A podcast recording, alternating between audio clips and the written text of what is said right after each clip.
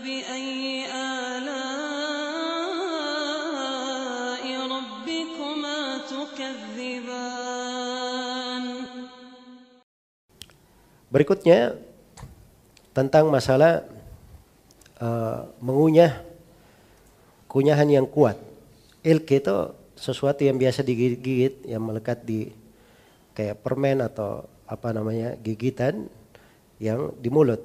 Iya. Kata beliau di antara makruh wa madgu ilkin qawiyin. Iya. Dan menggigit mengunyah ilk yang kuat. Ya, ada bentuk dari ilk dia punya rasa yang kuat.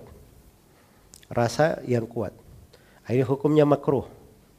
Hukumnya makruh. Tapi kata beliau wa in wajada ta'mahuma fi halqihi aftara.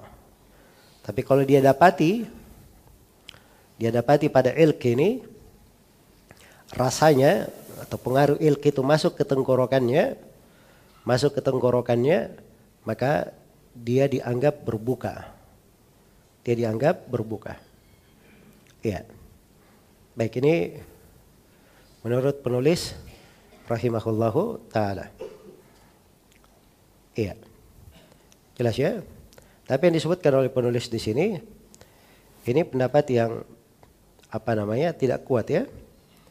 Yang kuatnya bahwa itu tidak membatalkan. Iya.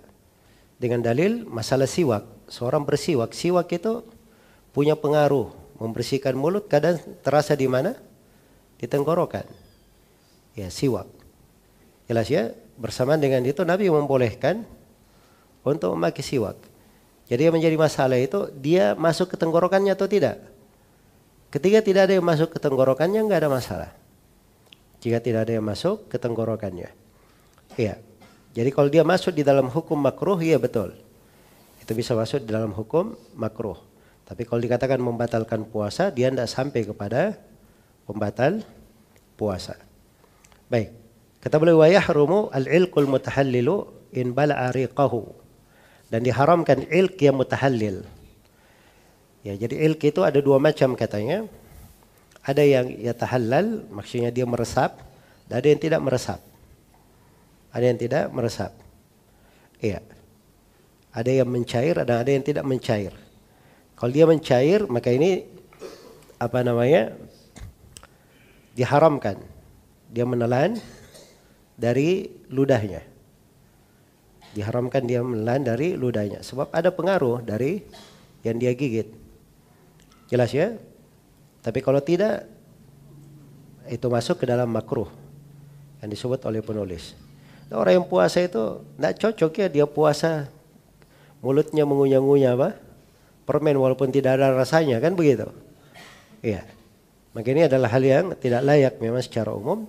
Tapi penulis rahimahullahu taala membahas di sini dari sisi apa? Dari sisi pembahasan fikih. Iya. Ya kalau misalnya di orang Indonesia sebagiannya waktu puasa dia tetap makan siri. Ya. Misalnya hanya di giginya saja.